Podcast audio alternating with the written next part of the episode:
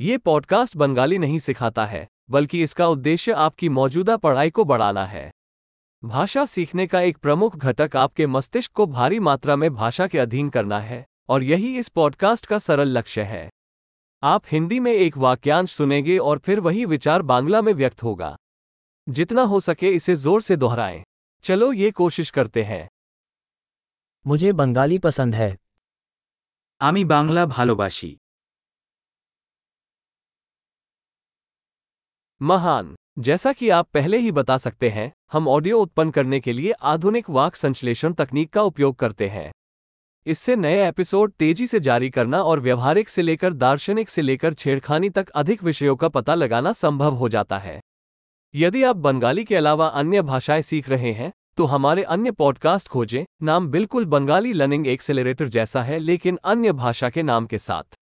भाषा सीखने का सौभाग्य।